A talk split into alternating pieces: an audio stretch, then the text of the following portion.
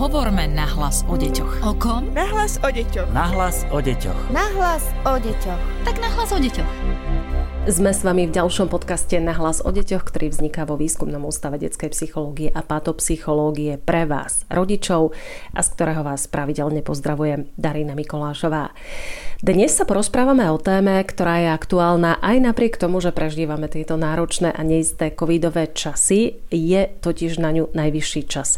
Ako v tomto období správne vybrať školu pre naše dieťa? Riešite to tiež? Ak áno, určite nám poradí psychologička Mária Jašová z Výskumného ústavu detskej psychológie a patopsychológie. Dobrý deň, vítam vás. Dobrý deň. Prežívame náročné časy. Ako v tomto období vybrať školu pre naše dieťa? Je to ľahšie v tomto období, keď musíme byť všetci doma a keď sa mnohé deti naďalej vzdelávajú doma, alebo je to práve naopak ťažšie? Rozmýšľam, prečo by to mohlo byť ľahšie v tomto období. Jedna vec, čo mi napadá, že pre niektoré deti alebo mladých ľudí sa mohlo vyjasniť, ktoré sú ich skutočné záujmy.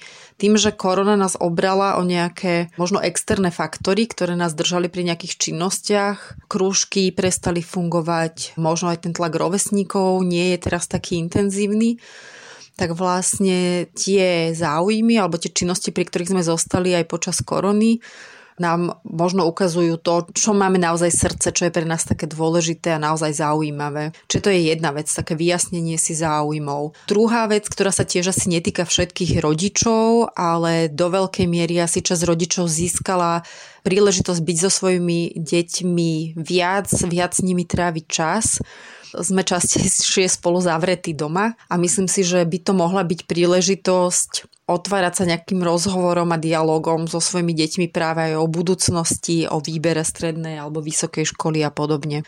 A hoci sa niekedy naše deti, mladí ľudia už tvária, že ich naše názory nezaujímajú a že nie sú ochotné možno veľmi viesť ten dialog o svojej budúcnosti, tak aj výskumy ukazujú, že pri výbere školy sú stále rodičia jedný z najvýznamnejších vplyvov, ktoré tie deti majú. A ešte jedna vec mi napadá, že už takmer rok žijeme vo veľmi neštandardnej situácii a že je dobre si uvedomiť, že naše deti to nejakým spôsobom zvládajú a že majú svoje vnútorné zdroje a vnútorné kvality, ktoré im pomáhajú túto situáciu zvládnuť a možno je fajn im to povedať, že to vidíme, akí sú silní, ako to dávajú túto náročnú situáciu a že keď zvládli toto, tak výber strednej školy alebo vysokej školy zvládnu určite tiež. Ale zároveň si treba uvedomiť, že v niečom to majú pri tom vyberaní týchto škôl títo mladí ľudia ťažšie. Jednak prichádzajú také neformálne rozhovory a kontakty so svojimi rovesníkmi, s ktorými by si predpokladám cez prestávky rozprávali o tom, ako si tú strednú školu vyberajú a čo pri tom zvažujú a aké sú ich stratégie. A druhá vec, o čo prišli v tomto čase sú návštevy tých stredných škôl alebo možno nejakých veľtrhov, ktorých by sa zúčastňovali za normálnych okolností a ktoré teraz aktuálne nie sú ale aj túto sú vlastne nejaké možnosti, ktorými sa to dá nahradiť. Napríklad práve v tomto týždni od 22. do 26. februára sa bude konať virtuálny týždeň otvorených dverí stredných škôl. Dostanete sa tam cez stránku kamnastrednú.sk. Ako odhaliť eh, skutočný záujem dieťaťa?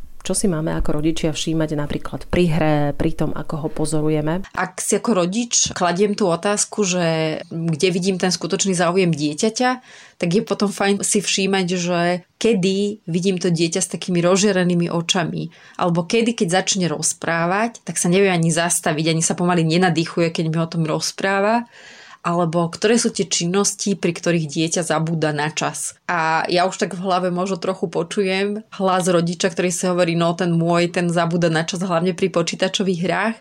Ale vtedy je dobré sa možno zamyslieť, že čo v tých počítačových hrách je to, čo ho tak priťahuje a čo to dieťa tak baví či tam je nejaký tvorivý prvok, ktorý ho pritom drží, či to, že si môže budovať nejaký svoj vlastný svet, alebo je tam nejaká súťaživosť a bojovnosť, ktorá je, priťahuje dieťa k tej hre, alebo tam môže byť aj nejaký pocit spolupatričnosti, nejakej spolupráce. Viem, že sa deti môžu pri hrách spájať so svojimi kamarátmi a spoločne nejakú stratégiu tvoriť a podobne.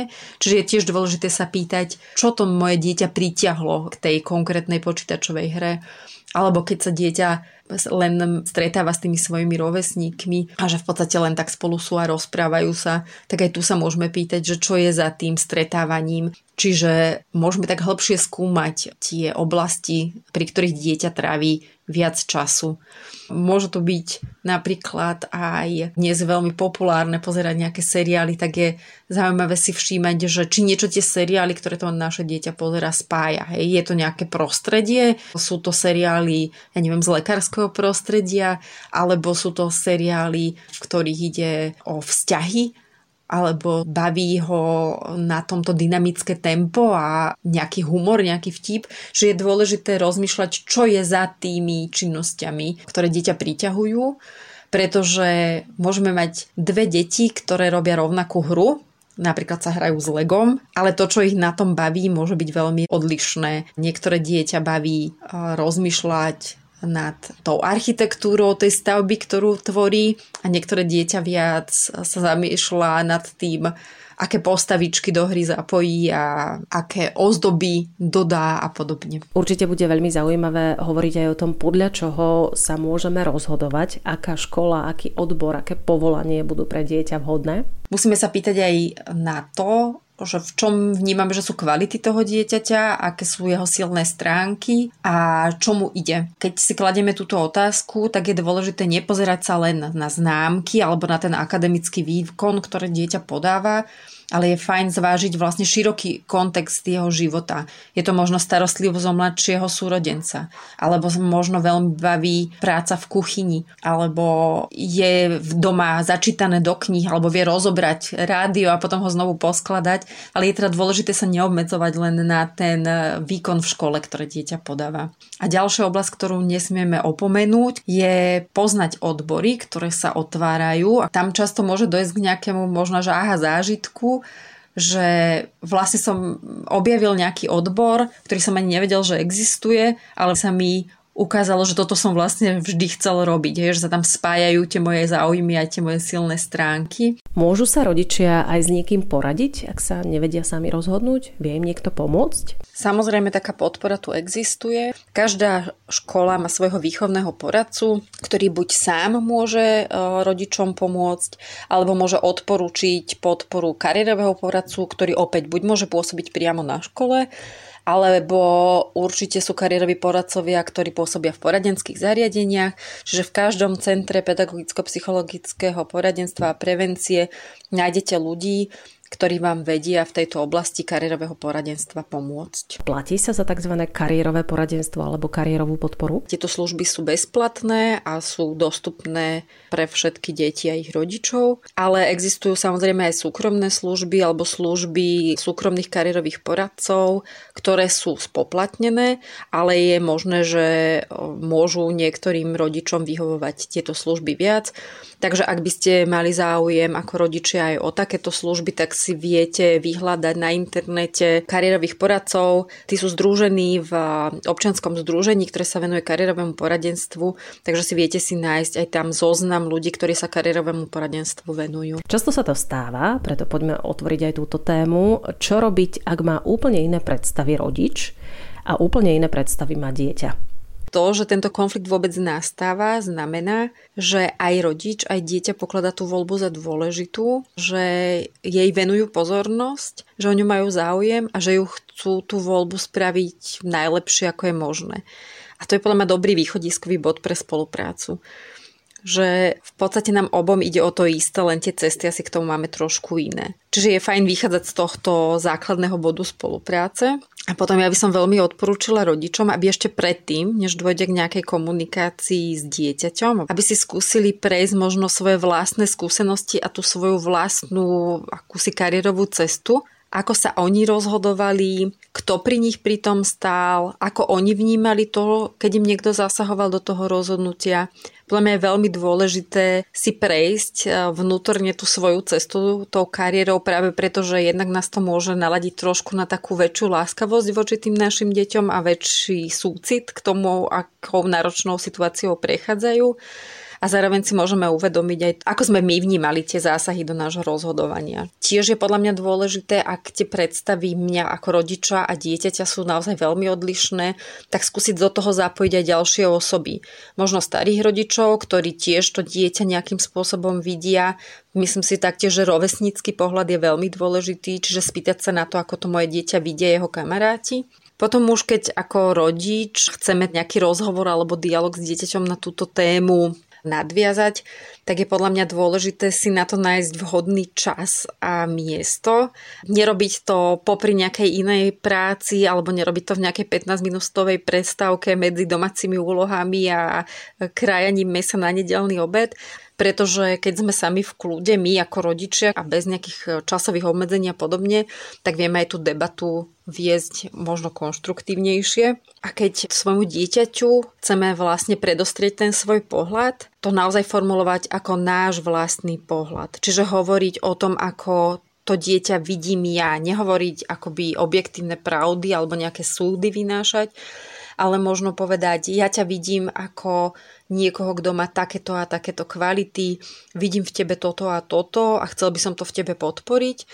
A zameriavať sa možno naozaj na to, ísť na to tou pozitívnou retorikou, čo vidíme na tých deťoch, ako by to dobre a v čo by sme v nich chceli podporovať a rozvíjať. Ďalšie, čo mi ešte nápada, je, že ak máme pocit, že sa to dieťa rozhoduje z nejakého nesprávneho dôvodu, tak je možno dobre sa zamyslieť nad tým, že čo je za tými dôvodmi.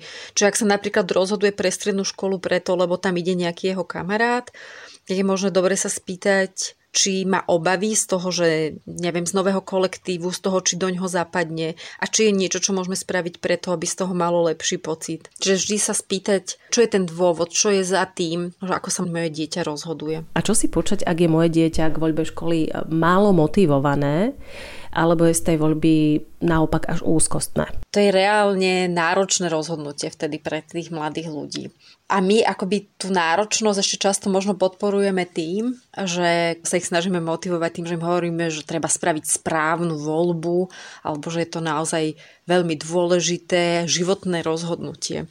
A toto môže byť práve nejaký tlak, ktorý to dieťa nakoniec nie motivuje, ale možno naopak zúskostní a že má proste, že je paralizované tou náročnosťou tej situácie. Keď dnešné deti robia rozhodnutia o výbere školy, tak oni už naozaj nie sú také dlhodobé, ako bývali vola kedy. Už naozaj dneska už tá voľba nie je na celý život.